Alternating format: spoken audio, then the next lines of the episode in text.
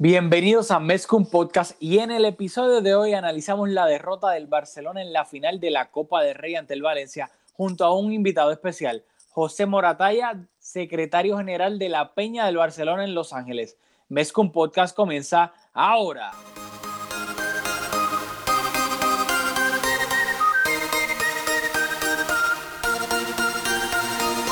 Kevin Roland, contigo empezó todo. Som el millor club del món, diguin el que diguin. Vinga Barça i vinga Catalunya! Apreteu els cinc cinturons, que ens ho passarem bé. Bienvenidos a Mezcum Podcast, espacio dedicado totalmente a cubrir la actualidad del Fútbol Club Barcelona. Les habla Rafa Lamoy junto a Julio Barra. Dímelo, Julio. Saludos Rafa, saludos a todos y todas las que nos escuchan por fin, por fin. Ya pronto les vamos a contar todos los problemas técnicos que hemos tenido, pero estamos aquí contentos de por fin grabar este episodio. Nada más que hemos tenido más problemas técnicos que Valverde en estas últimas semanas con el Barça. Básicamente. Pero, eh, nada, queremos obviamente antes de empezar a hablar todo, eh, darle la bienvenida a nuestro invitado especial de este podcast de, de fin de temporada, a José Moratalla, secretario de la Peña del Barcelona en Los Ángeles. Bienvenido, José. Buenas noches, gracias. El gusto es mío, un placer. Placer, ¿Cómo Julio, está? placer, Rafa. Ah, nada, que el placer es de nosotros. Saben, pues José este, está bastante activo en las redes sociales, especialmente en Twitter, ahí haciendo trabajo con la Peña del Barça en Los Ángeles. Así que, pues, si están activos en el mundo de twitter.com, eh, ahí pues le vamos a dar un poquito. Eh, José, rápido, antes para dar la promo rápido y todo, ¿dónde pueden conseguir el- en las redes sociales a ti, a la Peña, etcétera? ¿Cómo se pueden pues comunicar con ustedes?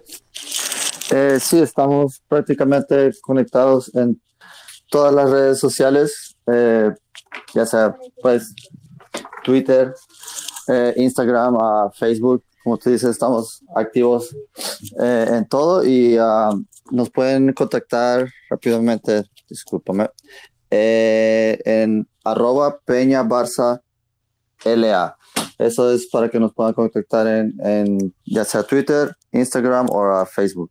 Así que ya saben, y aparte Peña. del saludo, Ah, perdóname, aparte del saludo, tenemos que ofrecer las disculpas. Íbamos a grabar, lo pusimos en Twitter que íbamos a publicar este episodio el lunes y yo me quedé dormido, así que pedimos nuestras disculpas y nada, vamos a hacer esto que llevamos mucho tiempo hablándolo y con muchas ganas de hacerlo, así que vamos, esperemos Pero- que quede bien. Son los primeros premios Mezcum Podcast, así que esperamos que queden bien. no te quiero tirar la toalla, pero te quedaste dormido porque eres papá. Felicidades. Así que eso estar bregando con un niño. Pues ya Julio no tiene nada. Se queda dormido cuidando al bebé, pues eso pasa. Eso no. Tranquilo, si algún día yo llego a eso, que creo que no voy a llegarlo, pero pues si algún día también me quedaré dormido. Probablemente. Dicho eso, quiero también rápido, antes de entrar a discutir lo de la Copa del Rey con Julio y con José, pedir disculpas porque Julio grabó solo el podcast después de la... O sea, yo no ni me quiero recordar eso, de la derrota contra el Liverpool y la eliminación tan dolorosa en Anfield porque yo no mentalmente, y lo que admitir, no pude grabar el podcast. Le dije a Julio que no podía grabar el podcast, o sea, me, me- lo de Anfield me, me chupó el alma, ¿no? O sea, estuve en depresión por varios días. Julio me decía de que es solamente un juego, pero literalmente no pude grabar el podcast porque no pude, o sea, no, no, mi corazón no me dejó grabar el podcast, así que Ahora disculpa. tienes, tienes los micrófonos abiertos y muchas personas me escribieron que querían escuchar tu- tus expresiones. ¿Quieres aprovechar antes de empezar a, y hablar un poquito de eso? Rapidito, en verdad es que no tengo que decir nada. Yo le echo la culpa de la eliminación del Barça, se la he hecho totalmente a Ernesto Valverde, porque el Barça para mí fue un papelón histórico que el Liverpool, o sea, con una ventaja de 3-0, yendo a Anfield, el Barça descansando a todos sus jugadores básicamente importantes, porque había sentenciado la liga. El Liverpool no. El Liverpool sin Firmino y sin Salah. Y que el Barça no pueda marcar un gol en Anfield. Y yo ni siquiera hablo de ganar el partido. Que el Barça no pueda marcar un gol en Anfield para pasar la eliminatoria. Yo pienso que con un entrenador decente, el Barça pasa la eliminatoria.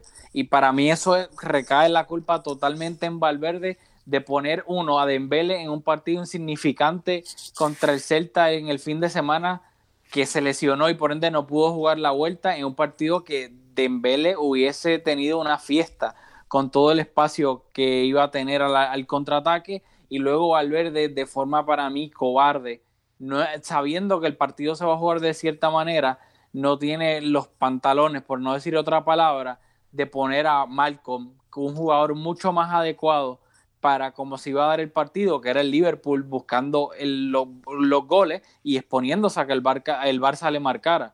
Y creo que Malcolm era un jugador mucho más pues, perfecto para ese eh, game plan que Coutinho y no lo hizo. También dejó a Arthur en el banquillo y pues yo le echo la culpa totalmente, totalmente a Valverde de un entrenador decente, un entrenador mediano como Zidane viene y mm.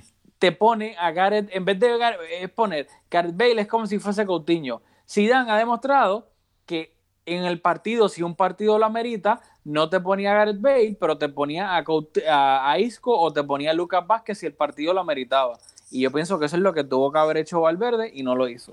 Así que nada. Gracias por darle a nuestra audiencia lo que nuestra audiencia estaba esperando, que eran tus reacciones. Y no, nos tomó solamente cinco minutos para comenzar a darle palos a Valverde. Así que formalmente vamos a entrar a, hablar de la Copa del Rey. Luego entregamos los premios y luego vamos a hablar de muchas otras cosas, de, de, la Peña y de un montón de otras cosas. Así que un episodio que probablemente se va a extender un poco. Ok, empezamos rapidito con la final de la Copa del Rey que se jugó eh, este pasado sábado en, el estadio Benito Villamarín. El Barça, pues obviamente llegaba a esa final pues bastante tocado anímicamente por la eliminación contra el Liverpool y también físicamente. Eh, tenía varias bajas este, significativas. Eh, Ter Stegen no estaba, aunque obviamente Ter Stegen no es el portero de Copa, como quiera no hubiese jugado, pero tenía una lesión en la rodilla. Luis Suárez también, esa rodilla que tanto problema le dio durante toda la temporada pues Luis Suárez aparentemente tenía un menisco roto y tuvo que operarse, por ende no llegó a la final de la, de la Copa, Dembele tampoco llegó por la lesión que, que gracias a Valverde arrastró en ese partido contra el Celta.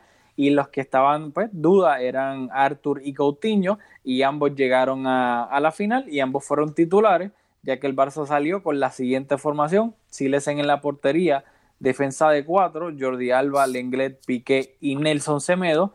Luego en el mediocampo estaban Busquets, Rakitic y Arthur. Y arriba estaban Coutinho, Messi y Sergi Roberto acompañando ahí, entre comillas, ese tridente atacando, pero que pues a veces cuando defendían se convertía en una defensa, un medio campo de cuatro, perdón. Y en el banquillo se encontraban Malcolm, Arturo Vidal, Aleñá, Titi, Tomás Vermaelen, Iñaki Peña y Carlas Pérez y pues el Barça perdió ese partido 1-2. Eh, por el Valencia marcaron Gameiro y Rodrigo de Paul. No, Rodrigo. Este es Rodrigo de Paul. Yo siempre me confundo con el otro. ver, Rodrigo marcó por parte de Rodrigo Moreno. Rodrigo de Paul el otro. Y Messi marcó por el Barça. Ahora les cedo la palabra a ustedes dos. Háblenme de la alineación. ¿Les gustó? ¿No les gustó? O sea, vamos a empezar pasito, paso a paso. Háblenme de la alineación los dos. Bueno, yo por la perdón, quitándote la palabra, Julio, pero uh, por la alineación yo no hubiese puesto a Coutinho de, para empezar el partido. Venía de una lesión, inclusive tampoco hubiese puesto a Arthur, que venía también de una lesión, ponerlo de titular. Siento que si has confiado tanto en, en el chileno, ah, Vidal. en Vidal, en, Vidal, has confiado tanto en, en, en Vidal creo que era la oportunidad de verlo puesto de titular por lo menos en, en la media y Cutiño, bien todos sabemos que el, el, el, momento era ahorita para Malcolm y pues Valverde haciendo lo que hace siempre, no, no dándole la confianza a, Malcolm y poniendo a Cutiño que, que no ha rendido en, en la mayor parte de la temporada y, y no, no, no era para eso. Sí, Dale, yo estoy de acuerdo con todo y lo más que me resalta a mí, que he venido defendiendo a, Luis Suárez durante toda la temporada, es que, ¿verdad? Ante su ausencia era notable que hacía falta esa presencia de un, delantero y he visto en Twitter inclusive gente pidiendo hasta Abel Ruiz y, ¿verdad? Lamentable porque perdimos y no, no es la manera, no, para yo hacer, para sentirme bien, eh, ¿verdad? Que he venido defendiendo el rendimiento de, Luis Suárez durante toda la temporada, pues no me alegro de haber perdido, pero en efecto, o sea, se quedó demostrado la, importancia y, ¿verdad? No solo de él, sino de, tener otro delantero y ahí también podemos, hemos echado mucha culpa a, a Valverde, pero también hay que hablar ahí de, de la planificación, que no, o sea, tras la ausencia de Luis Suárez, que no haya otro delantero, un equipo como el Barça, pues deja mucho que, que, que, que desear. Sí, y por ejemplo, rápido lo de Luis Suárez, que hubo un poco de controversia, ya que pues Luis Suárez operó después de que el Barça fue eliminado por el Liverpool y pues mucha gente lo criticó diciendo que básicamente se borró eh, del final de temporada, incluyendo la, pues, la final de la Copa del Rey, para llegar a la Copa América con Uruguay.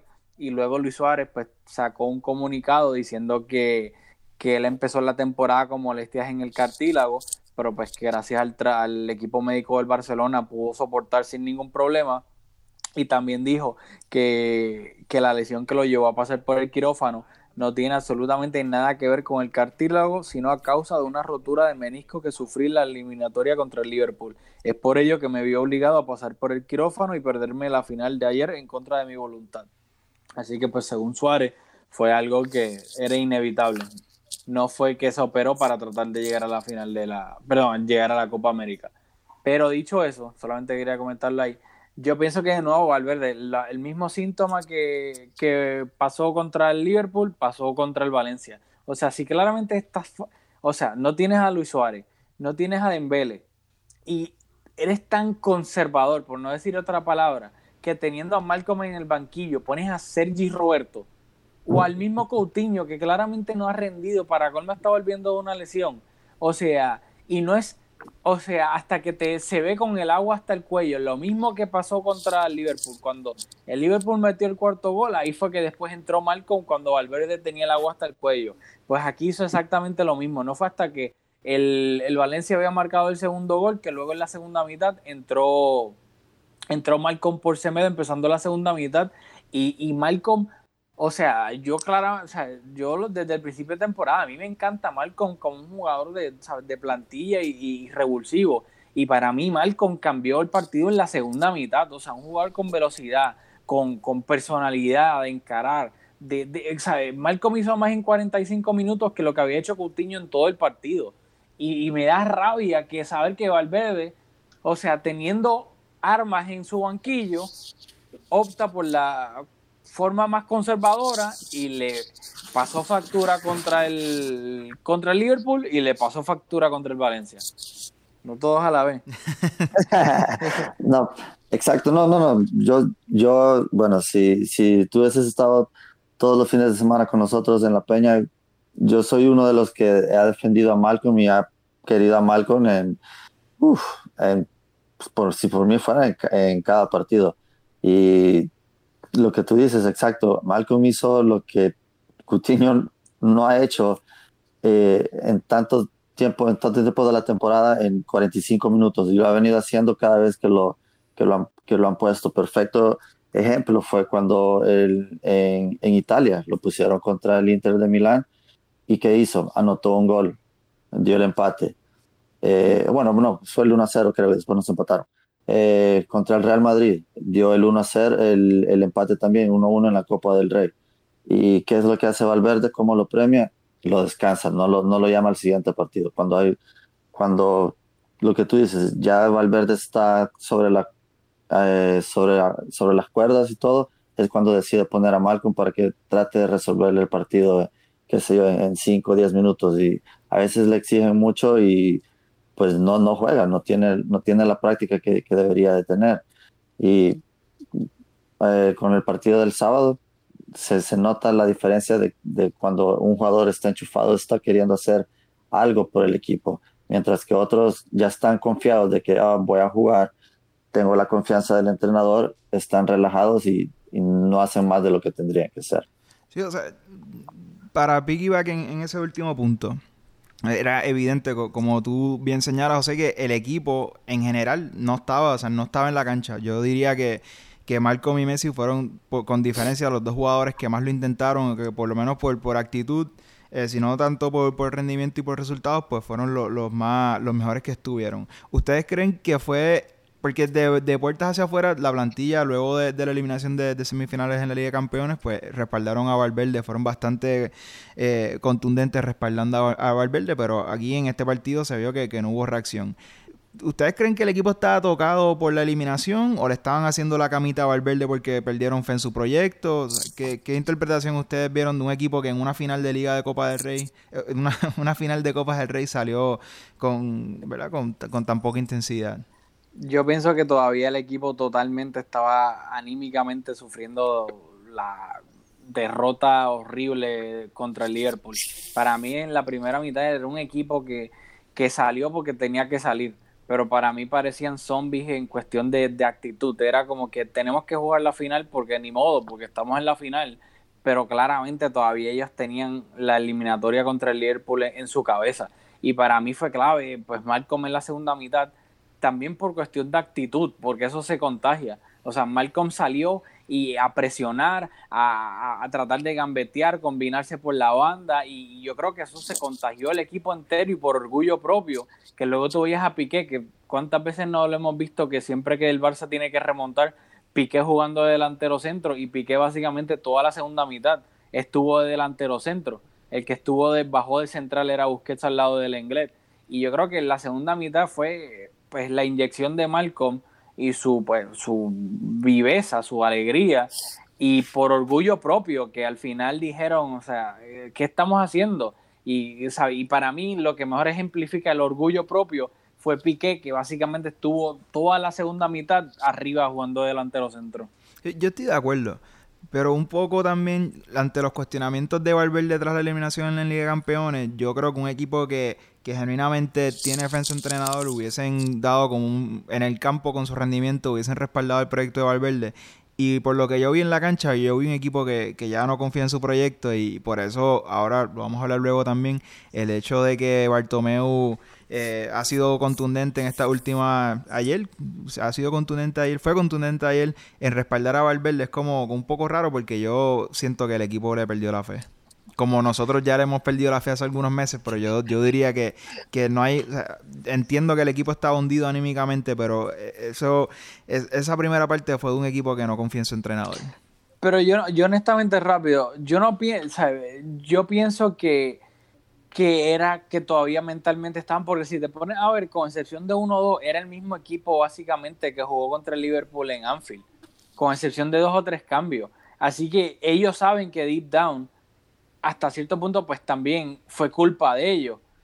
O sea, de que sí, que, que si le hayan perdido la, pues la, la fe a Valverde, no, no, no estoy cuestionando eso necesariamente, sino que para mí más razón fue que eran casi los mismos que jugaron contra el Liverpool y mentalmente todavía, ¿saben? No habían digerido ni procesado la, forma en que, humillante en que fueron eliminados. estamos de acuerdo, estamos hablando básicamente de lo mismo, pero de, seguro esos dos factores incidieron en, lo mal que no fue en la primera mitad. Pero antes de, de pasar eh, al próximo punto, no quiero pasar por alto que yo creo que pecamos un poco de arrogancia también. Teníamos la expectativa de ganar este, este trofeo de Copa del Rey antes de jugarlo. Y esta temporada nosotros no pasamos del empate ante el Valencia. Fue 2 a 2 en el Camp Nou, 1 a 1 en Mestalla. Y obviamente pues la final en la Copa del Rey. Eh, así que pues yo creo que colectivamente cometimos el error también de menospreciar al rival, un rival que terminó la temporada bien, así que yo creo que no, quería terminar de, hablar de este partido sin hablar obviamente que, el Valencia era un rival que tenía posibilidades de ganar un título y en una final pues puede pasar cualquier cosa, así que yo creo que también eso, aparte de las carencias, ¿verdad? en el rendimiento y, todo lo demás que hemos hablado, pues estábamos ante un buen rival también. Sí, y también un punto importante, eh, prácticamente volviendo a, lo, de, a lo de Anfield, un día anterior, la, la, conferencia de prensa de Messi y Piqué, ¿cuáles fueron el 90% de las, bueno, creo que el 100% de las preguntas? Fue Anfield. Eso hizo recordar nuevamente a los jugadores lo que había pasado prácticamente hace como dos semanas más o menos. Entonces la, la moral vuelve a bajar. Eso uno. Segundo, lo que a tu punto de que menospreciamos al Valencia, estoy muy de acuerdo también. Creo que la gente, bueno, no tal vez la gente, sino que los jugadores están pensando que ya el partido ya se había ganado. Y el Valencia, no se les olvide que el Valencia iba con una mentalidad y un chip en la espalda de que ellos estaban jugando por un centenario. Ellos estaban celebrando sus 100 años y ellos, pues obvio, habían puesto todo, todo su carne al asador en la Europa League, no se les dio. Tenían la Copa del Rey como un backup y ahí fue cuando ellos pues, tenían toda la motivación. Es el Barcelona, son los campeones. Nosotros estamos celebrando nuestro centenario, tenemos una oportunidad de levantar un título. Creo que eso con, lo comparas con la, con la moral de los jugadores del Barça viniendo de Anfield, ahora el Valencia teniendo la oportunidad de levantar un título en su centenario, creo que tenían ellos más motivación y se demostró en la primera parte la motivación que tenía más el Valencia que, que los jugadores del Barça. No, y también hay que decirlo, nosotros esta temporada ganamos la liga, lo cual ahorita vamos a discutir, porque este es el último episodio de la temporada, del balance que hacemos de la temporada, pero obviamente ganamos la liga, nos eliminamos en semifinales de la Liga de Campeones y llegamos ahora a la final de la Copa del Rey. El Barça ha ganado el doblete ocho veces en su historia, o sea, en una historia tan larga, eh, centenaria, más de centenaria o sea, hemos ganado el doblete solamente ocho veces. El Real Madrid, por ejemplo, que probablemente junto al Barça y otros equipos de los equipos más grandes en Europa, ha ganado el doblete en cuatro ocasiones. O sea, es algo dificilísimo. Haber ganado la final contra el Valencia hubiese sido algo o sea, trascendental, increíble, o sea, que pasa muy poco. Así que yo creo que no, no quiero apoyar a Jordi Alba en sus expresiones porque quizás sonó un poco arrogante, pero sí, o sea, estamos mal acostumbrados a ganar todos los títulos y en efecto haber ganado el doblete esta temporada y la temporada anterior es algo que, no tiene mucho... O sea, que no, que no pasa mucho, así que, de nuevo, creo que todos pecamos de arrogante y pensamos que habíamos ganado esa final de la Copa del Rey sin haberla jugado. Así mismo es. Y, y estoy, estoy de acuerdo, o sea, eh, ahora le vamos a poner como una nota final a la temporada, pero yo creo que que el Barça, o sea, el Barça ganó la liga. O sea, no estamos no es como que ganó un trofeito ni nada, o sea, ganó la liga con una distancia brutal sobre el segundo y sobre el tercero ni te cuento. Sí, yo creo que perdimos tres partidos. exacto, o sea, fue una liga totalmente, ¿sabes? Una, de forma aplastante y, y, dominante. Que es como que sí, yo entiendo, pues, cómo se dieron las eliminaciones de Champions y Copa de Rey, que pues obviamente, pues duele eso. Pero actuar como si el Barça se hubiese ido sin ganar algún título. O sea, el, Barça es campeón de la liga. Y creo que, que, que pues muchos pues, fanáticos del Barça están perdiendo eso de perspectiva y están spoiled un poco, como dijo Jordi Alba, en el sentido de que, o sea, aquí hubo partes en que el Barça pasó más de 20 años sin ganar una liga. Y aquí, como si hemos ganado 8 de las últimas 11, es como que, ah, ok, pues whatever, ganamos la liga. Pero como dice el refrán, uno no sabe lo que tiene hasta que lo pierde. Después cuando no ganemos una liga en 20 años, vamos a estar, ay Dios, cuando volvamos a ganar una liga, la vamos a celebrar, olvídate. Que pienso yo que es un poco injusto estar como que desprestigiando como acá y sí, whatever, el Barça ganamos la liga y, no darle el, el, mérito que se merece. O sea, ser, ser autocrítico por la forma en que se eliminó de la Copa del Rey y de la y especialmente de la Champions, pero que una cosa no debería quitarle a la otra.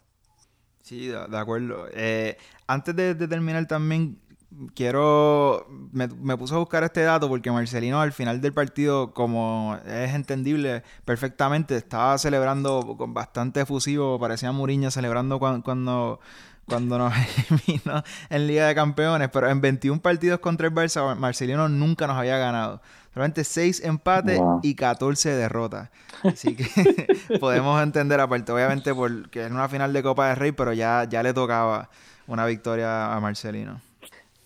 Sí, no, me estuvo gracioso porque cuando lo vi salió ahí celebrando a los Moriño 2010 en el Camp Nou.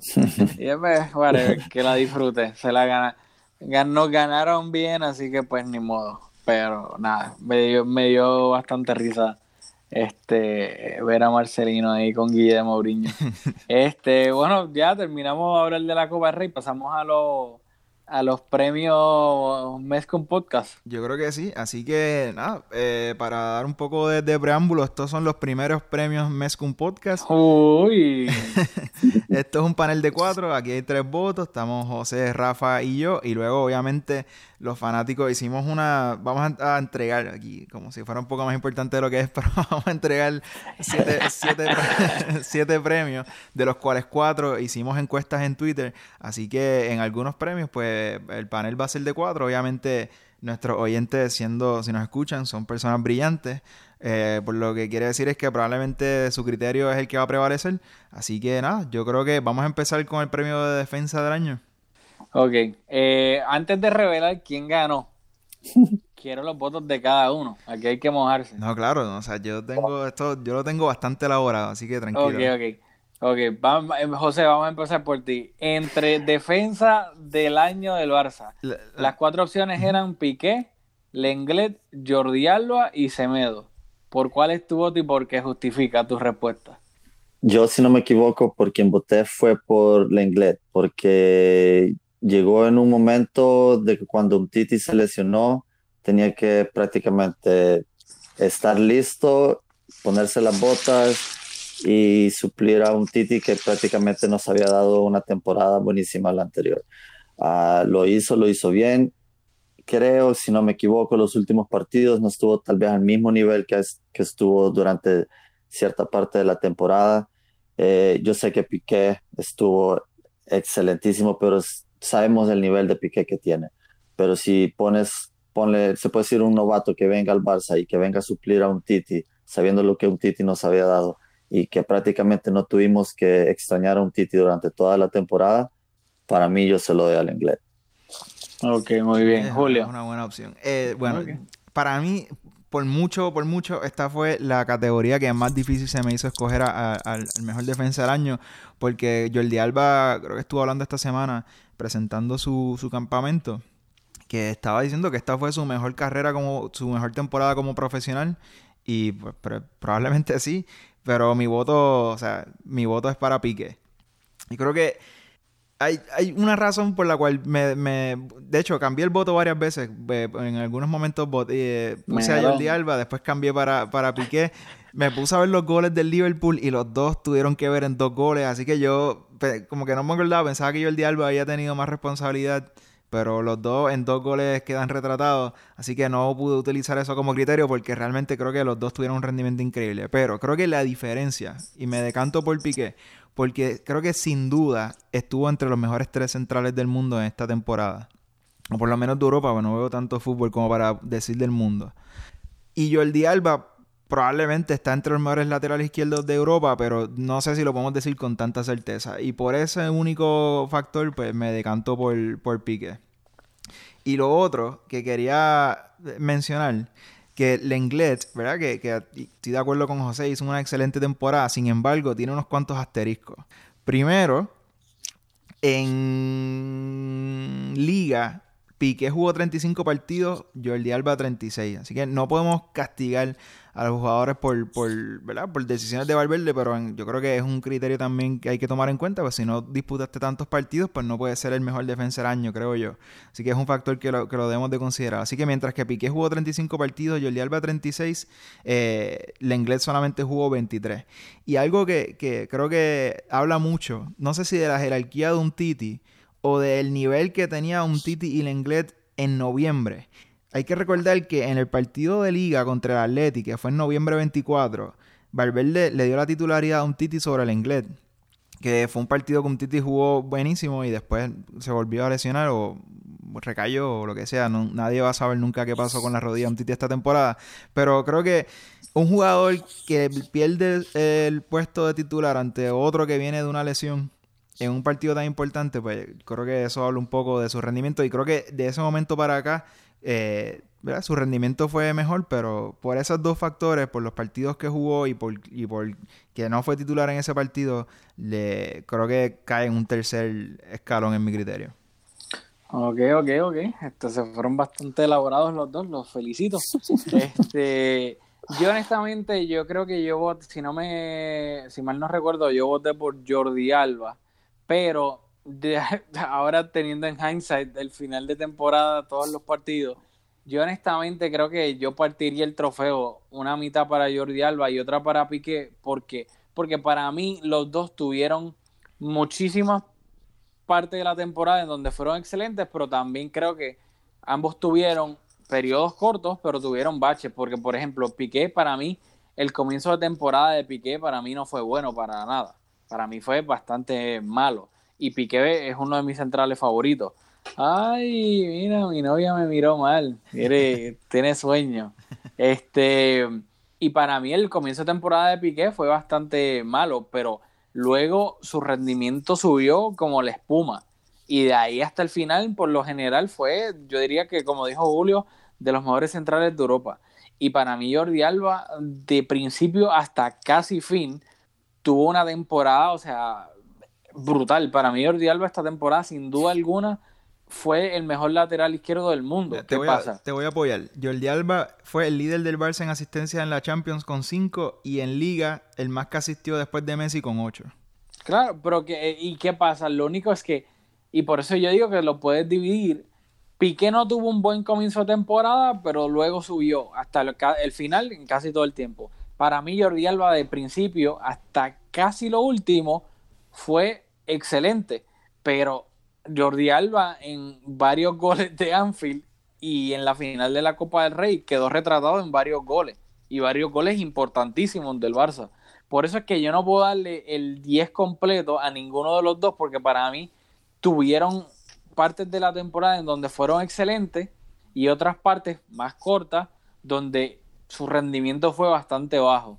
Así que yo honestamente cortaría el trofeo por la mitad y le doy una mitad Jordi Alba y otra Piqué. Bueno, pues Piqué entonces con, ¿verdad? Nuestros oyentes en Twitter votaron con, y con el 50% fue la elección de, de, de nuestros oyentes, de inglés 36% y el de Alba 14%. Así que con el voto y se mío... Me cero. Y se me 0%. Así que con mi voto, el de nuestros oyentes y el medio voto de Rafa, el premio para el mejor defensa de la temporada 2018-2019 es para Piqué. Así que Piqué, esperemos que pues, pases a recoger tu premio cuando pueda. el, de seguro está, está, ahora mismo brincando. Exactamente. Va a mandar a Shakira. Mediocampista del año. Ok, mediocampista del año, habían cuatro opciones. Primera, Sergio Busquets. Segunda, Iván Rakitic tercera Artur y cuarta Arturo Vidal. Eh, José, vamos a hacerlo eh, como lo hicimos el otro, te cedo la palabra. vamos, vamos, a, vamos, a, dejar a José último para que tenga, antes no tuvo la oportunidad de defenderse, así que vamos a empezar nosotros y él termina para decir que nos pueda refutar. Ok, pues yo, eh, ok, vamos a, a cambiarlo un poquito ahora. Yo voté por Artur. Para mí Artur, hasta cierto punto, y no entra porque también hay revelación, etcétera, pero para mí Artur sin duda alguna fue el mejor mediocampista del Barça. ¿Qué pasa? Al final de temporada, especialmente de, hubo un antes y un después para mí con Artur en la temporada, para mal. Desde que fue a la fiesta del cumpleaños ese de Neymar en París, no, fue el mismo, se empezó a lesionar, etcétera, perdió su, su puesto de titular indiscutible en el mediocampo del Barça, y, pero aún así pienso que tuvo una mejor temporada que Busquets sin duda alguna pienso que tuvo una mejor temporada que Rakitic y también que pues que para mí que Arturo Vidal, que aunque yo pienso que Arturo Vidal dentro de su rol, el que yo lo veo dentro del Barça, que es suplente entrando en los últimos minutos, tuvo una buena temporada cuando jugó en el rol que yo pienso que Arturo Vidal debe jugar, pero creo que sin duda alguna no tuvo una temporada, no fue una temporada completa, el rendimiento no fue de principio a fin, pero aún así pienso, no sé si eso es bueno o malo, de eso te dice algo bueno o malo del mediocampo del Barcelona esta temporada, pero yo pienso que Artur Melo fue el mejor mediocampista del Barça esta temporada. Bueno, yo pienso que sin duda el, medio, el mejor mediocampista de esta temporada fue Busquets. Creo que Busquets es víctima de su propio rendimiento impecable que nos tiene acostumbrados. Esta temporada no estuvo a, a, su altura. Estoy seguro que él mismo no cumplió sus propias expectativas. Pero si tú quitas al Tour de la plantilla, una lesión larga, si tú quitas Arturo Vidal, Rakitic, eh, Sergi Roberto cuando juega de interior, el que tú quieras, si tú lo quitas de la plantilla, no pasa nada. Si tú quitas a, a, Busquets de la plantilla, se te derrumba todo. O sea, se te cae el esquema, es otro equipo. Así que por ese factor nada más, el, el mejor jugador es que para mí no queda ninguna duda. Estoy de, acuerdo, estoy de acuerdo con que Arturo Vidal es un, es un squad player y con Artur, que hoy, ahorita hay otros premios en los cuales es candidato, pero no lo pude probar estadísticamente y en el fútbol obviamente las estadísticas dicen poco, pero creo que le cuesta mucho tener incidencia eh, en, fase ofensiva, como que aunque toca mucho el balón, pero como que no, creo que le cuesta ser más, más protagonista en fase ofensiva y en fase defensiva, creo que sufre físicamente y de, de todos los mediocampistas que están nominados es el que menos mete el pie y esto sí que estadísticamente es bastante revel- revelador. Eh, de, por cada 90 minutos solamente intenta 1.97 tackles eh, de cada 90 minutos nuevamente. Por ejemplo, Busquets intenta 7.3, Rakitic 3.67, Arturo Vidal 8.2 8.02. O sea que una diferencia considerable en las ocasiones en las que eh, Artur mete el pie y yo creo que eh, lo veo en los números y lo veo en el campo. Creo que le falta un poco ser más protagonista en todas las fases del juego. Creo que tiene la proyección un jugador joven, solamente lleva una temporada. Todo eso lo vamos a hablar en el próximo premio. Pero creo que todavía le falta bastante como para hablar de él como el mejor mediocampista del equipo. Bueno, para mí, yo, yo por quien voté y pienso que es, es eh, y respaldo a Rafa, es a Arthur. Creo que vino a dar lo que nos faltaba, eh, esa pausa, ese toque. Tal vez, cierto, no, no tiene la confianza de todavía ser un poco vertical, buscar hacia adelante. Creo que la lesión lo, lo- lo- le paró ese crecimiento que ya iba teniendo, pero eh, eh, para mí es el jugador que, que, que sin querer queriendo un decir llegó y nos dio eso que tanto habíamos buscado buscando un próximo Xavi. Tal vez no es obvio un Iniesta con su magia y todo pero nos da esa pausa esa tranquilidad que pues no va a ser nada tonto un decir un pase malo de varios que tuvimos en Anfield y para mí es el mejor Arthur Bueno, pues es una buena opción y dado que Rafa y tú votaron por él, Artur es el mejor mediocampista de la temporada 2018 y 2019 porque para nuestros oyentes lo fue Arturo Vidal. Nuestros oyentes obviamente nos escogen a nosotros sobre otros podcasts, son, no vamos a cuestionar su inteligencia, pero en este caso Arturo Vidal con 48%, incluso un margen bastante amplio. Eh, Artur 39%, Busquets 13%, así que ah, Y Rakitic 0%. y Rakitic 0%. Rakitic. Yo pensé, yo pensé que nuestro amigo Ramón le iba a dar un voto a Rakitic. Pero no fue así, Ramón no, no lo perdonó esta Mm. temporada. Así que yo creo que vamos al que va a ser unánime seguramente, el jugador más decepcionante. De hecho, era- obviamente estoy dejando el mejor delantero, el jugador más valioso para el final, porque creo que... No, y la revelación. ¿O quieres hacer primero la decepción? Bueno, podemos como tú quieras. Vamos a hacer la revelación primero. Vamos, Vamos a dejar el, el gran final. El tercer premio de este prestigioso este, pues, entrega de premios. Eh, el jugador revelación de la temporada. Las opciones eran Carla Aleñá, Malcolm Arthur y Arturo Vidal. Les cedo la palabra. ¿Quién quiere empezar? Ahí yo, yo puedo empezar. Eh, Arturo Vidal fue una opción rara para incluirla en, en- entre las opciones porque eh, el jugador revelación se basa en el rendimiento que tuvieron en el campo comparado con las expectativas. Y Arturo Vidal es un jugador que tiene una carrera larga en Europa, ha jugado en clubes importantes, así que es como raro que para algunas personas seguramente la estoy haciendo comillas, buena temporada de Arturo Vidal, pues no fue ninguna sorpresa. Así que en ese sentido es un premio un poco raro, pero vamos, criterio aparte, yo creo que, que el jugador revelación de esta temporada fue Artur. Por, eh, por el hecho de que viene de una liga que, ¿verdad? que no la veo tanto, pero creo que es de una exigencia considerablemente menor que, que la Liga Española y que la Liga de Campeones, que, que Artur disputó varios partidos. Y por, por eso nada más, por el hecho de que las expectativas no eran tan altas, porque viene de una liga de menos exigencia, pues creo que, que sea, tiene mucho mérito y por eso para mí es jugador revelación. Correcto, comparto la misma, la misma opinión que Julio. Artur para mí fue el, jugador revelación, como lo que tú dices, nadie esperaba que, que se adaptara tan rápido, que hiciera lo que prácticamente hizo. Ah, lastimosamente las lesiones, ese paréntesis que tuvo de, de, de, ir a la fiesta de Neymar, de la cual él mismo pidió disculpas eh, en su momento, pero eh, aparte de eso, el jugador que fue la sorpresa de, de, la plantilla este año fue obvio una gran ganancia viniendo de, de la liga brasileña uno no sabe qué es lo que se puede esperar. Tenemos, hemos tenido tantas malas experiencias con jugadores que vienen de, de la liga brasileña que no, no se, o de Sudamérica en sí, que no se adaptan y tuvimos la gran ventaja de que él se adaptó y, y ya tenemos un gran jugador que esperemos que la segunda temporada sea mucho mejor que esta.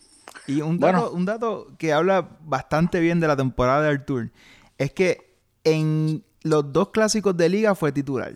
Contra el Real Madrid en Copa del Rey, en la ida fue titular. Fue titular en los dos partidos de liga contra Atleti. O sea que eso nada más de un jugador que viene de la Liga de Brasil, que es su primer año en la plantilla, que es un jugador relativamente joven con 22 años.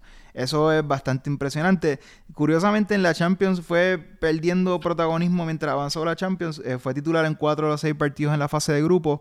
Eh, en los dos partidos ante el Manchester fue titular, pero contra el Liverpool solo tuvo 16 minutos. A lo mejor eso tiene un poco que ver con, con, el, con el resultado. Pero el hecho de que fue titular en tantos partidos importantes, o sea, es realmente aun por más optimista que tú fueras con Artur, que yo creo que yo estoy en ese campo de los de los, de los optimistas, jamás pensé que iba a ser titular en todos esos partidos importantísimos. Bueno, quién sabe si el año, la temporada que viene está celebrando el cumpleaños de Neymar, pero en Barcelona, los dos juntos en el Barça.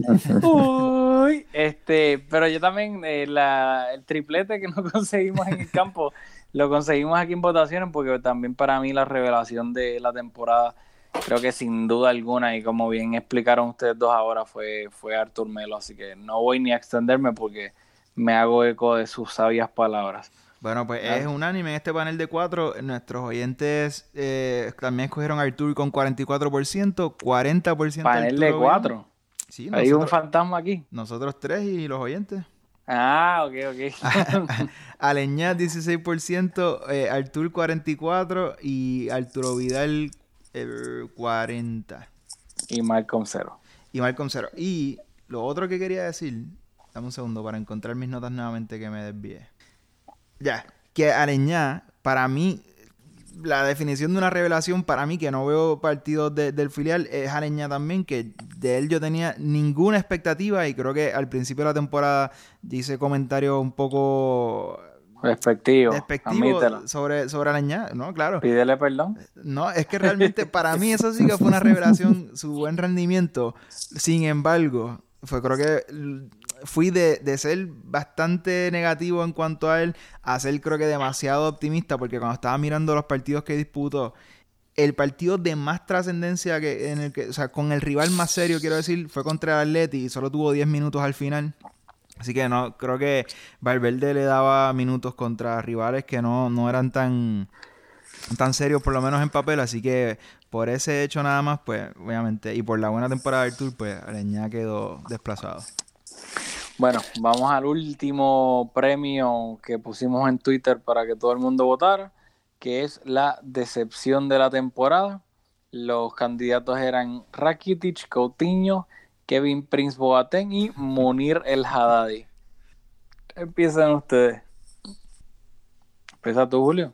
Bueno, pues aquí sin duda Coutinho es, el jugador que, más nos decepcionó, así que nada, hay, hay tantas razones por las cuales fue el jugador más decepcionante, pero la razón de más peso quizá y la que más lo condiciona fue el precio.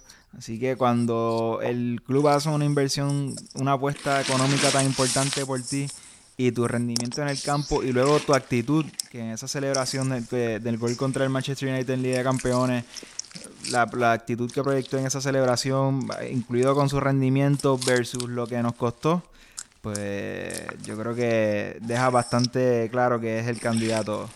y rápido, antes de, de, pues, José, te, te, vamos a dar la palabra para que termines este premio. Eh, que Coutinho, lo de Coutinho tiene mérito, porque a principio de temporada este premio yo creo que se lo estaba ganando cómodamente Rakitic a principio de temporada.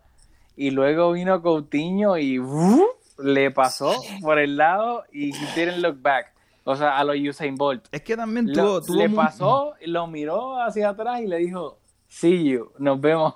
O sea, lo de Coutinho tiene mérito, porque para mí, empezando la temporada, Rakitic era el que estaba ganando esta, Pero Rakitic, este premio. bueno, dos cosas. Rakitic tiene el pretexto de que la temporada anterior, por la Copa del Mundo, Jugó 8000 partidos. fue el jugador que más minutos disputó en Europa, así que quizás tiene, tiene ese pretexto. Aparte que una trayectoria en el Barça donde había hecho unas temporadas espectaculares, espe- particularmente su primera. Pero Coutinho, lo otro que lo, yo creo que lo chavó también fue que tuvo en los partidos importantes tuvo muchas oportunidades. Valverde confió bastante en él, jugó en todos los partidos eh, de la Liga de Campeones. Creo que solo salió del, eh, del banco contra el Lyon en la ida de octavo. Así que tuvo muchas oportunidades para reivindicarse y ninguna las aprovechó. Y yo creo que también eso lo condicionó. Bueno, Sí. te toca, José. Sí, no, igualmente aquí unánimes creo yo todos. Va a ser a Coutinho, voté por Coutinho y Coutinho es, es el perfecto eh, ejemplo de lo contrario que se puede decir de Artur, ¿no? Vino Artur de la Liga Brasileña, se adaptó rápido, eh, se le echó lo que se necesita para esforzarse un poco y, ser, eh, demostrar lo que es. Cambio aquí Coutinho, sabiendo que ya venía de la Premier, venía de Liverpool, no sé, vendría tal vez un poco, no sé yo, si más confiado o que el punto es que no, no se adaptó, son jugadores que a ciertos equipos no, no, no logran adaptar, acoplar la, la, la presión. Ah, por lo visto a Coutinho la presión le, le está pasando factura y, simple y sencillamente no, no, no sabe llevar y eso le, le, le incomoda en su juego, obvio. Y desafortunadamente para nosotros, una inversión que no creo que le vayamos a ver fruto. Bueno, ya aquí creo que fue bastante... Yo tengo, tengo otra, otra cosa que añadir aquí. Ok.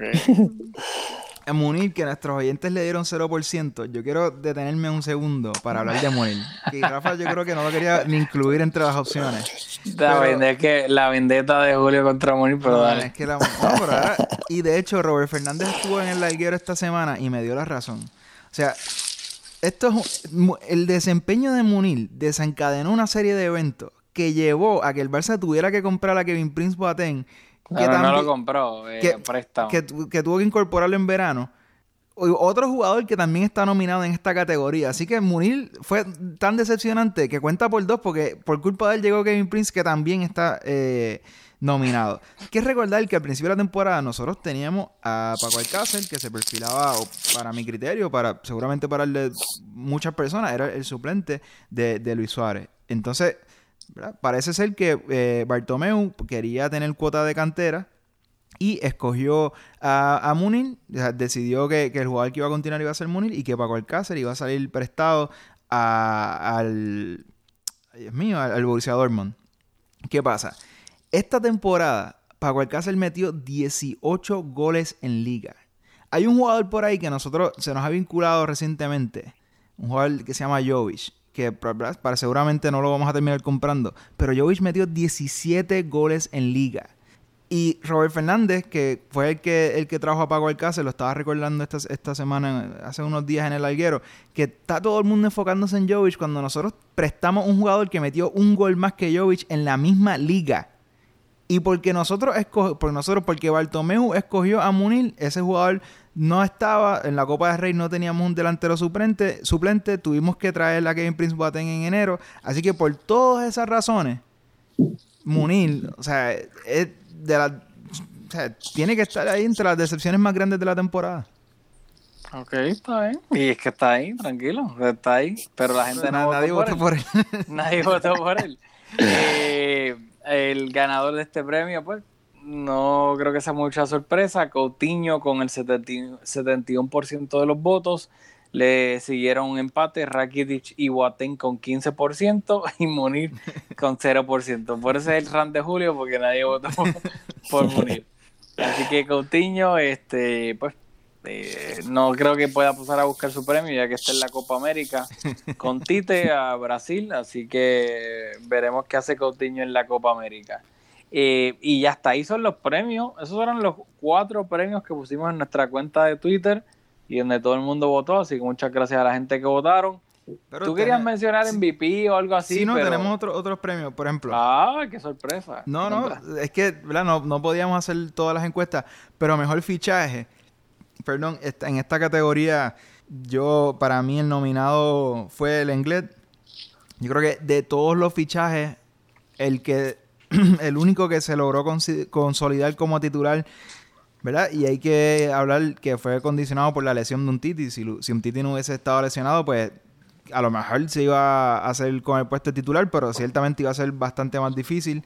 Artur también fue un gran fichaje, los dos son muy jóvenes, Artur 22 años, Lenglet eh, casi tiene 20 cumple 24 en junio me parece, pero creo que si nos proyectamos al futuro cercano y a mediano plazo, veo al Lenglet con más posibilidades de ser titular, porque creo que un Titi está por la rampa de salida, porque acabamos de, de comprar a De Jong, así que Artur lo va a tener un poco difícil creo, así que por el simple hecho de que veo al Englet con más posibilidades de ser titular en el futuro cercano, pues creo que el mejor fichaje fue el Englet. Hmm, yo pienso que, o sea, viendo el rendimiento de esta temporada y de cara al futuro, para mí, sin duda alguna, de nuevo el fichaje de la temporada fue Artur Melo. ¿Y tú, José? Para ti el fichaje de la temporada, ¿cuál Sí, fue? yo me decanto más por Artur, porque, cierto, el inglés nos, nos como tú dices, no Eh, tuvo una temporada buena debido también a, la lesión de un Titi, prácticamente se adueñó de, su titularidad, ah, ya que, ah, quieras o no, un Titi no, nunca regresó al 100%, am, pero Artur prácticamente se ganó su puesto. Eh, creo que lo se, se puede decir se graduó en Wembley, sí, en Wembley cuando se jugó contra el Tottenham. Eh, desde ahí se de los cuatro clásicos, recuerdo uno que sufrió mucho con. Adiós, con, con, con el croata.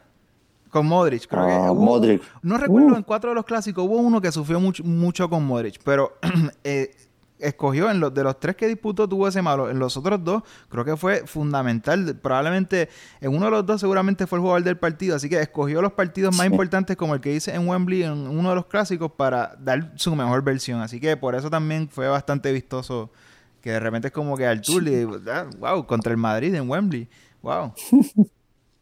Sí, pues para aquí, como esto no se puso en Twitter, somos dos contra uno, así que el ganador del fichaje de la temporada es Arthur Melo. Bueno, Artur, que- que... Que, perdió el puesto de titular con, con Arturo Vidal, es el más de- de, Ah, los, mire. de los siete Ah. premios, va a salir con, con, con tres, así que va a tener más premios que mano, va a tener que el perrito que se pasa poniendo en Instagram va a tener que cargarle el tercer premio. Así que, nada, Artur, el mejor fichaje, delantero del año y jugador más valioso, pues yo creo que no hay ni que discutirlo. Messi, 51 goles en la temporada. Es la sexta vez. Veintipico de asistencias también. Digo, no, las estadísticas brutal. Es la sexta vez en su carrera, que lleva 15 años en el primer equipo, que anota más de 50 goles. Eh, 12 goles en Liga de Campeones, su mejor registro desde la temporada 2011-2012. Y nada, Suárez también se lleva una mención honorífica en ese premio de delantero del año. Eh, segundo mayor anotador de la liga, empate con Benzema, que eso también tiene bastante mérito para todos los palos que se lleva. Metió eh, 21 goles eh, con tres partidos menos que Benzema, así que yo creo que la temporada de Luis Suárez también redonda, pero obviamente Messi, sea, por favor. Sí, no, yo creo que es obvio. El delantero, MVP, como lo quieras llamar, o sea. Messi nos tiene mal acostumbrados porque en el buen sentido de la palabra, ¿sabes? Es el, el jugador más absurdo que, que, pues, me atrevo a hablar por ustedes también, que hemos visto en nuestras vidas, la consistencia que tiene, o sea, eh, a estar haciendo esto mm, 10, 13, 14 años, lo que sea que lleve al más este alto nivel, o sea, y es un jugador tan completo que no es solamente goles, sino también asistencia, no es solamente asistencia, sino también esta elaboración de juego cuando vas al medio campo y crea oportunidades de gol para todo el mundo, o sea, también luego regateando jugadores. Lo de Messi es, o sea, es absurdo, pero en el buen sentido de la palabra. Bueno, pues ya para ir cerrando esta sección, vamos a recapitular. Defensa del año escogido por este panel fue eh, Piqué. El mediocampista fue Artur. El jugador más decepcionante, Cutiño. El jugador revelación, Artur. El mejor fichaje, Artur. Y el delantero, el jugador más valioso, Messi. Así que ya ahí esas son la primera edición de estos prestigiosos este premios Mezcum Podcast. Este, pues, ojalá estemos la temporada que viene también dando la, hablando sobre la segunda edición de estos increíbles premios. Eh, creo que Dame un segundo que pasar- tengo aquí un video de Artur que no- como no pudo recibir el mensaje, el, el- el- el de esto nos dejó un mensaje para, para recibir el, trofeo. Nada, Nah, pues que, que tendré este guardado ahí. Este, ok, pensé que tenías algo de verdad. no, no, no. Este, bueno, pues vamos a pasar ya a la parte final de este episodio del podcast, que es la parte que en verdad yo más detesto, porque es lo que detesto del verano, que no hay partido y lo que hay ahora es vender humo con fichajes. O sea, lo de ayer, antes de ayer, no me ni fue ayer o antes de ayer, fue totalmente ridículo. Me- me- mitad de los periodistas decían que Valverde, este, que Bartomeu iba a despedir a Valverde, otros que no, al final Bueno. Eh, Bartomeu dijo que no, eh, luego tiraron lo de que el posible trueque de Neymar con por Dembele y que el Barça estaba hablando con el PSG, o sea, también añádele los rumores de Matisse de Ligt, que supuestamente quiere venir al Barça, pero ahora con Mino Rayola, que si su pretensión económica, o sea, lo de Griezmann también, o sea, yo odio, odio, odio esta parte de la temporada, o pues de la temporada muerta, mejor dicho. Sí, yo creo que lo que terminó pasando con lo de con lo de la destitución de Valverde fue que la Junta, había división entre la Junta entre si se quedaba o no, y algunos miembros de la Junta parece que filtraron algunos periodistas como a y a, y a otros cuantos más de que le iban a destituir, por eso fueron tan contundentes. Valverde será destituido en las próximas horas, y entonces parece que Bartomeu ganó ese pulso, así que cuá, cuá. eso parece que fue lo que pasó. En cuanto al trueque, me da risa porque estoy mirando aquí los números de los partidos que se han perdido esta temporada Neymar y, y Dembele. Y Dembele, un jugador que yo creo que se ha ganado el corazón por, particularmente por la buena, el buen comienzo de temporada que tuvo este año. Y, pero que se le critica mucho a, a Dembele las lesiones. Y este año se perdió, según Transfer Market, 13 partidos. Neymar esta temporada se perdió 18, 22, 23.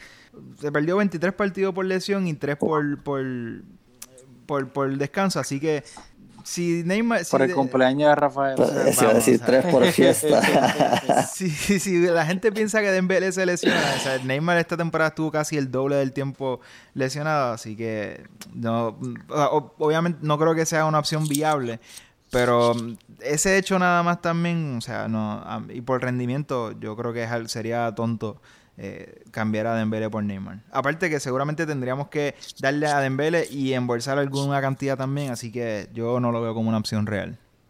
No, a mí me parecería estúpido. Y yo, antes de que obviamente de que Neymar nos hiciera la, la puercada que nos hizo, yo era el fanático número uno de Neymar en el Barça. Pero, o sea, me parece estúpido desde el punto de vista pues, del orgullo del Barça. De que, o sea, Neymar nos traicionó y gracias a que nos traicionó, nos puso en una situación en donde tuvimos que fichar básicamente a lo loco a última hora. Todo el mundo sabía que teníamos pues la cantidad de dinero de la cláusula de él y también, o sea, y hablo de lo divido. Me parece estúpido desde el punto de nivel de orgullo propio del Barça y segundo, me parece estúpido desde el, desde el punto de vista deportivo. O sea, ¿cómo vamos a cambiar a Dembele que tiene 22 años? Hay que, ¿sabes? Hay que recordar eso porque a veces uno se olvida. Dembele tiene 22 años. 22. Mientras que Neymar, si no me equivoco, tiene 27. Lo voy a corroborar ahora. Si, si no tiene 27, tiene 26, así que... No, Neymar tiene 27. Ok. Cumple 28 en febrero. Eh, o sea, no- por cuestión de edad, no hace sentido alguno.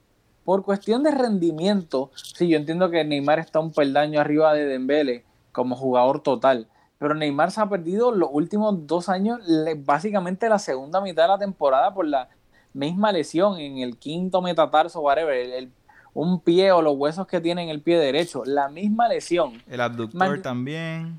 sabemos claramente lo que el, el, el baggage que trae Neymar, que trae su papá, trae los toys, trae las fiestas de Brasil y además que nadie habla de esto, de dos cosas, el salario de Neymar, que eso claramente Dembélé no cobra lo mismo que cobra Neymar, que cada vez que renovábamos a Messi, entonces Neymar quería cobrar más. Cuando renovamos a Neymar, Messi quería cobrar más. Y obviamente, pues es entendible por el lado de Messi.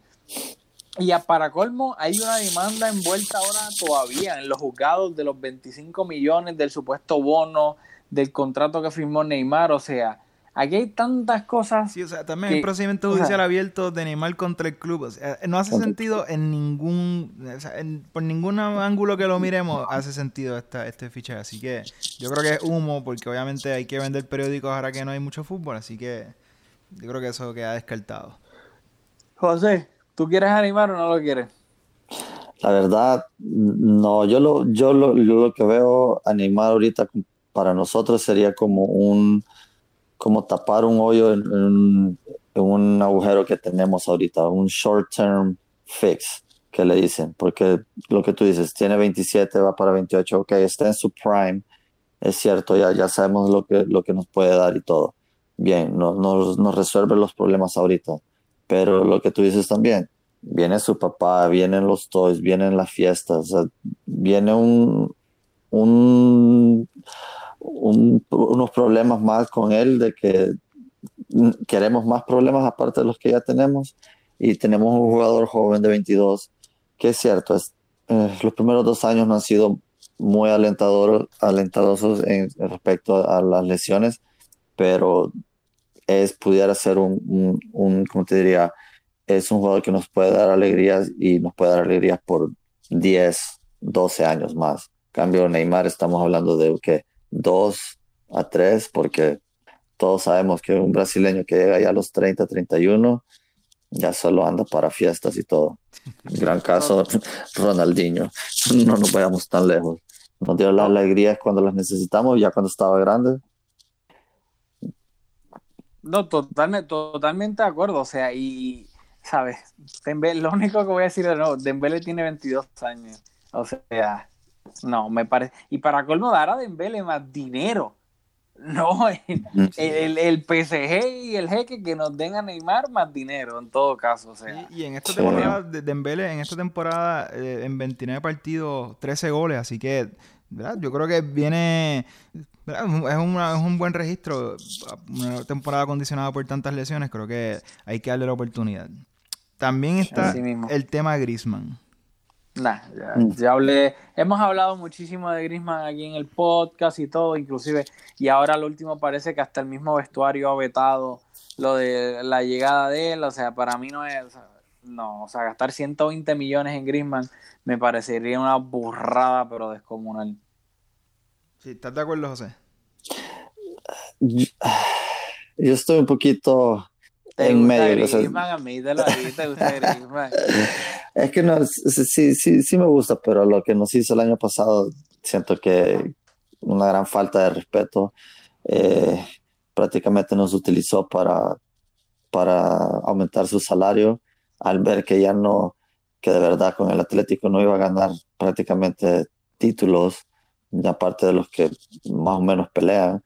Y, y ahora sí ya quiere regresar porque sabe que pues puede tener más chances con, con nosotros por la forma en que él juega y todo, ahorita no lo siento que se pueda acoplar muy bien.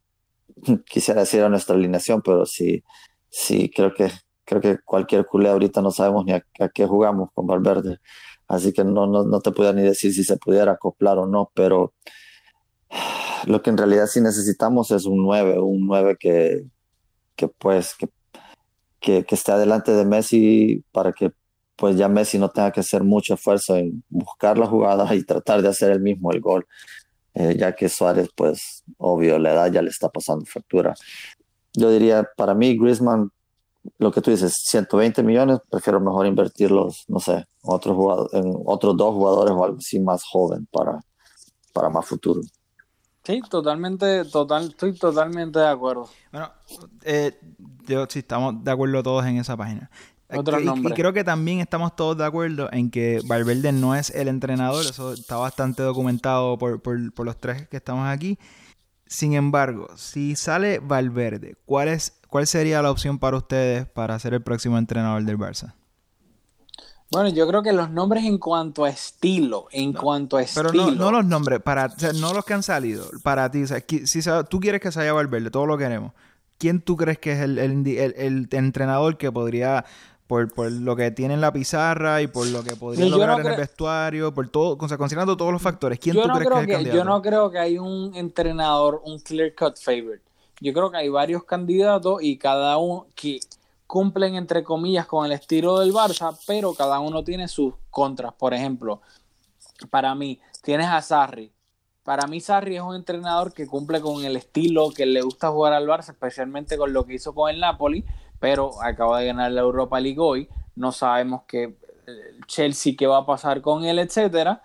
Pero no sabemos entonces cómo. Yo pienso que él ha manejado algunos problemas que ha tenido en el Chelsea, los ha manejado bien.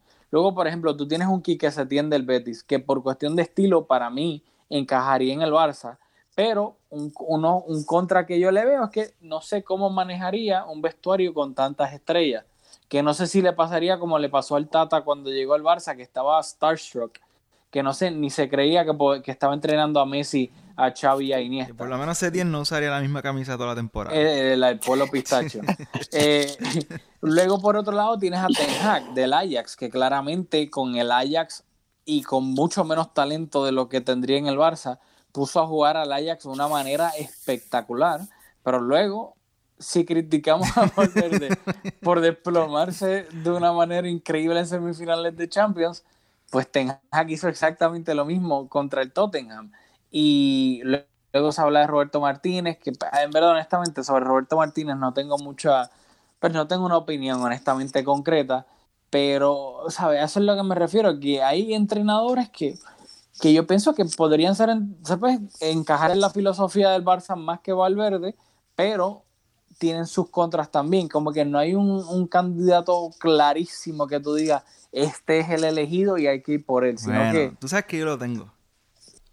Yo, tú... yo he dicho esto mil veces aquí y lo hemos hablado tú y yo también. Pero el año que nosotros Pero tuvimos- Xavi, Xa- Xavi está en Qatar, no puede ser. No, no, todavía no. Yo todavía tengo que ver qué, qué va a hacer Xavi. Pero de los equipos que nosotros vimos allí en el Camp Nou y vimos al, al- al Ah, Bayern de Pep, vimos unos cuantos entrenadores de gran nivel.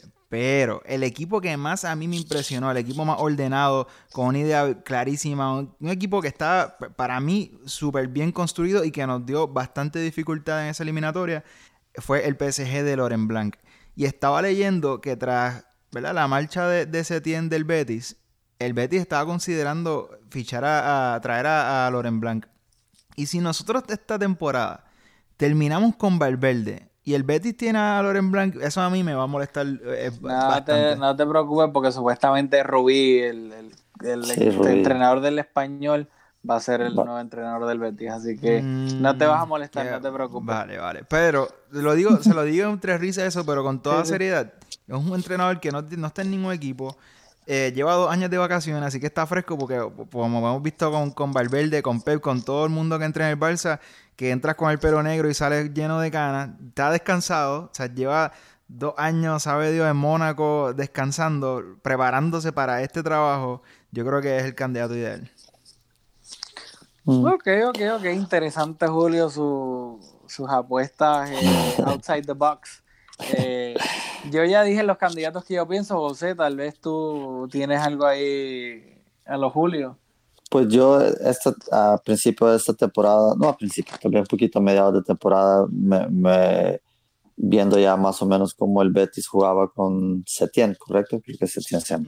Eh, él me ha gustado como, como, como entrena, como hizo jugar prácticamente al Betis. Creo, creo que si no me equivoco en el Camp Nou nos ganaron y nos jugaron bien. Um, Nos sí, ganaron con Joaquín, con Guardado, con Tello con- y con GC. Pero dice Guarda- Ujú. Guardado es un buen jugador. Sí, pero con 300 años.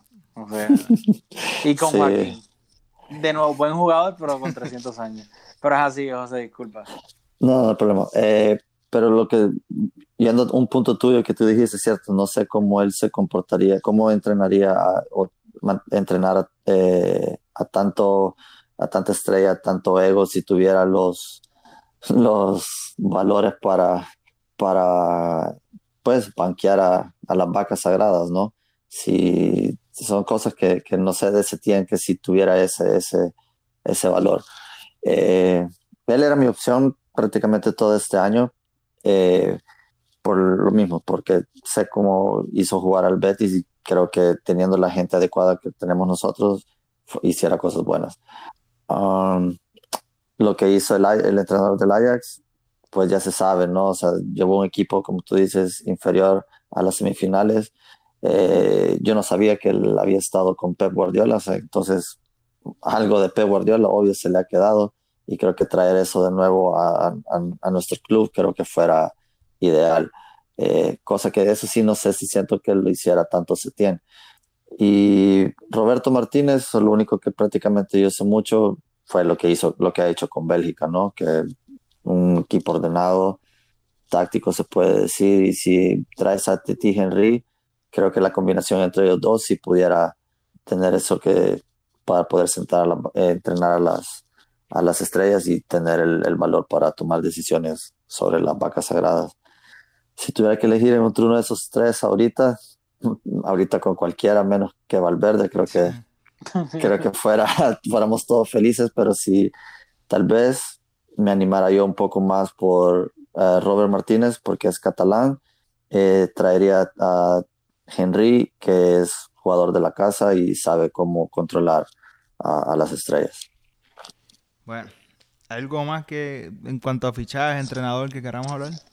No, yo de fichaje, en verdad, hasta que no sea ganado oficial, yo Sí, mucho hice una humo. promesa y no, ya no. Por mi salud mental no, no quiero seguir hablando de fichaje. Bueno, pues vamos a cerrar hablando de las peñas, que es un tema que, que yo quería hablar con José hace tiempo, porque lo, lo seguimos en las redes sociales, están bastante activos y vemos que es un grupo bastante grande, que son sobre todo consistentes. Eh, yo quería empezar hablando, comentando con Rafa que nosotros nuestras experiencias con Peña han sido un poco decepcionantes. Primero, la primera vez que fuimos a una peña fue en la Roosevelt, en un restaurante creo que argentino. Y nosotros fuimos a ver un partido de Liga de Campeones y aparte que éramos estudiantes y estábamos pelados y no queríamos consumir, era como que súper caro. Nadie estaba pendiente del partido más que nosotros. Así que fue un poco decepcionante. Y la segunda, que fue un poco más cómico, estábamos en Barcelona, una de las primeras semanas, primeros días quizás que llegamos a Barcelona. Y pues vamos a buscar una peña para ver un partido. Y pues buscamos una peña, cometimos el error que escogimos una que estaba en las Ramblas, que es un lugar bastante turístico, pero nos pusimos las bufandas, llegamos con bandera. Y, llegamos, y nos sentamos allí y no había, como que había gente, pero nadie estaba con bufandas ni bandera y estábamos, parecíamos dos locos, básicamente. Así mismo es, este, y me recuerdo también que tenían varios televisores y unos estaban más adelantados que los otros y pues da la mala Sí, suerte que escuchábamos los eh, goles antes de verlos. Exactamente. Así que eh, fue una experiencia pues, bastante decepcionante con, pues, nosotros con esa, esas dos peñas en Ah, y específico. como de luego al ver, ¿verdad? Que, que, que hay otras peñas, porque vemos que también ustedes son parte como de un movimiento más grande de, de otras peñas y ver todo ese movimiento como que ¿verdad? está chévere y me, me encantaría tener algo así más cerca y por eso queremos saber cómo fue que empezó todo, cómo ustedes que están en Los Ángeles, que son tres horas menos en ese partido que es de las 10 de la mañana del este, que para ustedes a las 7 de la mañana y los veo que van también, cómo, cómo, cómo encuentran la motivación para hacerlo, la logística, quién, cómo lo organizan en el lugar, tú- o sea, tengo un montón de curiosidades. Ok, no, no hay problema. Pues, ah, pues fíjate, mira, nosotros prácticamente eh, nos empezamos a reunir aproximadamente en el 2015, 2016. Había una, había un grupito aquí en Los Ángeles que prácticamente ellos tenían un, eh, ellos empezaron con la peña de Los Ángeles y todo, pero prácticamente no, no se ponían ellos de acuerdo.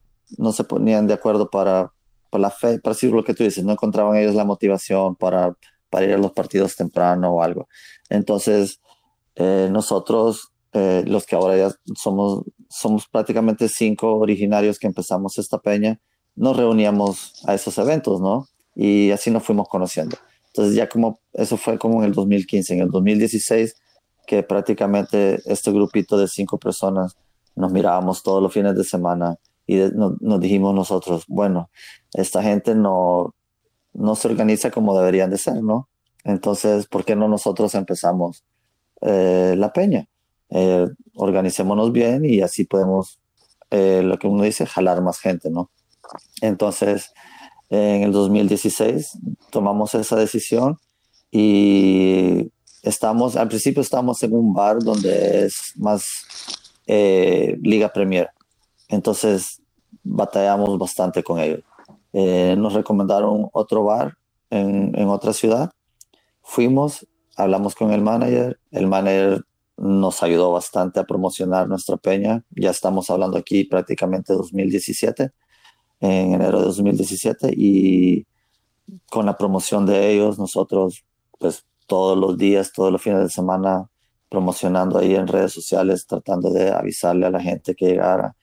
Y lo que yo siento que nos distingue un poco eh, nuestra peña aquí de Los Ángeles con, se puede decir, no con otras peñas, sino que, pero lo que siento que nos distingue es que nosotros, si tú eres nuevo, te tratamos como que si has estado con nosotros antes, te saludamos, o hacemos conversación, estamos hablando del partido, eh, pero te hacemos sentir welcome.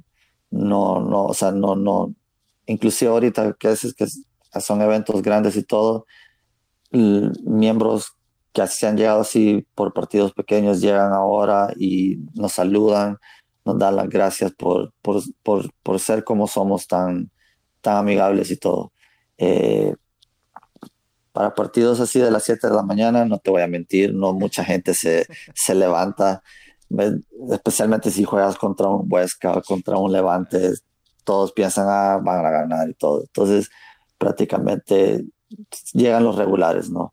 Eh, como ya tenemos un poquito ya más, se puede decir, de conocimiento aquí en Los Ángeles, de la que gente nos reconoce, ya los partidos de las 7 de la mañana, ahora sí ya nos llega, llegan varios, varios miembros ya que ellos ya, ya quieren estar, pues ya nos conocen y todo, ¿no? Estar un poquito más en ambiente. Al principio, te digo, fue difícil, estábamos en un, un bar nuevo, en una ciudad nueva para nosotros, entonces era como que tratar de ver qué era lo que podíamos, cómo jalar gente a nuestro lugar. Eh, para eventos grandes, obvio, clásicos, el lugar se llena sin promoción, sin nada, ¿no? Se llena automáticamente. Entonces es ahí donde uno tiene que tomar ventaja. Y, lo que, disculpa, que, que Los Ángeles, siendo un área metropolitana tan grande, va gente que maneja bastante para llegar, seguramente. Sí, eh, ese fue uno de los problemas en, en el bar que, es, que prácticamente terminamos eh, esta temporada, que mucha gente nos decía, oh, está muy lejos, busquen algo más céntrico, ¿no? Porque la gente a veces toca manejar, pero es, es difícil porque Los Ángeles es tan grande que puedo acomodar a 10 personas que viven cerca del centro de Los Ángeles, pero eso quiere decir que le van a quedar lejos a otras 10 personas que viven más retirado del centro de Los Ángeles. Es el problema de Los Ángeles. Pero eh, ya a partir de la otra temporada y empezamos con esta eh, final de Copa, empezamos en nuestro bar que prácticamente es en Hollywood eh, es más céntrico, entonces ya se le hace más fácil a ciertas otras personas. Obvio, le va a quedar lejos a otras personas, pero como te digo, no podemos eh, acomodar a todo el mundo. Eh, son, son, una peña oficial? en este momento prácticamente hemos metido papeles, ya tenemos cierto tiempo de haber metido papeles para hacernos oficial y esta semana inclusive, se puede decir, creo ayer, entre ayer y ahora hemos tenido ya los últimos papeles para los pasos que, que, vamos a, que necesitamos para ser oficial, que prácticamente, eh, si todo marcha bien, eh, vamos a ser oficiales eh, a principio de temporada, de esta temporada que viene. O inclusive antes de que empiece la temporada vamos a, a hacer oficial, porque prácticamente estamos 90% ya con, con todos los requisitos llenos y ya enviados al club y prácticamente solo estamos esperando un, unas respuestas de ellos. Mientras ellos nos den las respuestas, prácticamente se hace oficial ya nuestra peña. Bueno, pues yo creo que ahí está la tremenda historia pues, de, la, de la peña, cómo, cómo se creó y, pues nada, nosotros vemos eh, a través de Julio y yo, vemos a través de, pues, de las redes cómo se, pues, se, juntan para ver los partidos y, y pues creemos que así es que deben ser todas las peñas, ya que pues nosotros no, no tuvimos la mejor experiencia, pero pues gracias a, a, pues, a personas como José y el resto de sus compañeros allá en la Peña de Los Ángeles, pues esperemos que pues el- las personas tengan mejores experiencias que la que nosotros tuvimos viendo partidos del Barça. Ay, y también que- gracias por apoyarnos, que de, como que desde hace algún tiempo ya siempre nos, nos, nos- ¿verdad? nos- nos dan like y retweet y nos ayudan también a, a, a No, promocionar claro. un poco el podcast, así que también les agradecemos por eso. No, no, no, gracias a- prácticamente a ustedes, ustedes que pr- prácticamente son creo que de los pocos que hablan en español para Barcelona, entonces, claro, o sea, you know, el, el Estados Unidos teniendo tanto mercado hispano y pues gente que, obvio, necesita un podcast en español y cómo que no apoyarlo. Y dándole un punto a, a- a lo que ustedes dicen de, de- de su experiencia en las peñas, eh, sí he escuchado de que prácticamente las peñas eh, son calladas, porque a, a veces nos han visitado españoles y nos dicen que, que nosotros no somos nada que nada en comparación con las peñas de, de allá de Barcelona, porque ellos allá están, lo que ustedes dicen, callados, viendo el partido. Nosotros aquí aprendemos los cánticos que cantan en el estadio, los tratamos de cantar lo mejor que podemos. Obvio, los que son en catalán se nos hace un poco más difícil, y, pero le metemos ambiente, ahí tenemos tambores y todo para animar a, a animar a la gente. Ey, está, está chévere eso. Diría que la- lo más cerca que Julio y yo estuvimos de ir a una peña como tal fue que íbamos a una barra al lado de nuestra casa allá en Barcelona y lo que habían eran como cuatro señores mayores de 70 años eh, Oh, wow. ahí que eran los troles. Eh, Julio va a saber de eso y pues ahí veíamos los partidos del Barça con nuestros amigos ahí de, de 70 a 80 años. Eh, y eso lo más, lo más parecido a una peña que, que fuimos ahí en Barcelona. Pero nada, qué bueno saber que, pues, que, que tienen ahí la peña de Los Ángeles, que va creciendo. Rápido, quiero de nuevo recordarle a la gente eh, los lugares que pueden conseguir, pues, seguir a la peña en las redes sociales, que lo tengo acá, que es en Instagram, Facebook y Twitter, en Peña Barça LA de Los Ángeles, obviamente. Peña Barça LA. También hay una página web que es peñalosangeles.com. Y, y nada, este, darte las gracias de nuevo, José, este, por estar con nosotros acá en el podcast. Este, ojalá pues después la temporada que viene podamos eh, coincidir de nuevo y pues de nuevo también eh, anunciando pues la, eh, que ya la peña es oficial, una peña del Barça. Eh, a Julio, ¿algo que quieras añadir? No, yo creo que hemos cubierto todo lo que, ¿verdad? Todo lo que nos propusimos, así que nada, nuevamente agradecer a José por la paciencia, que nos excuse por lo de la última vez y nada, eh, yo creo que ya hemos hablado todo.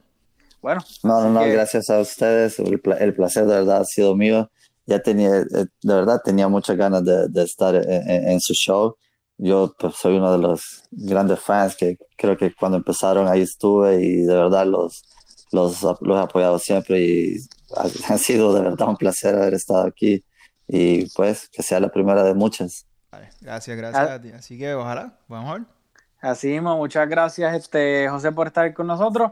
Y no sabemos cuándo vamos a volver a grabar, todo depende de cómo fluya el, el mercado este, de fichajes. Si pasa algo que de verdad merite grabar, alguna noticia, ¿verdad? No solamente rumores, pues ahí estaremos Sí, o sea, para grabar el próximo episodio. Pero en principio, si no hay un bombazo del mercado, pues este será el último episodio de la temporada y, y volveremos a grabar nuevamente en la- ¿verdad? los días de pretemporada. Exactamente. Así que nos vemos en la próxima. Cuando sea, no sabremos. Pero nos vemos en la próxima en Mezcum Podcast.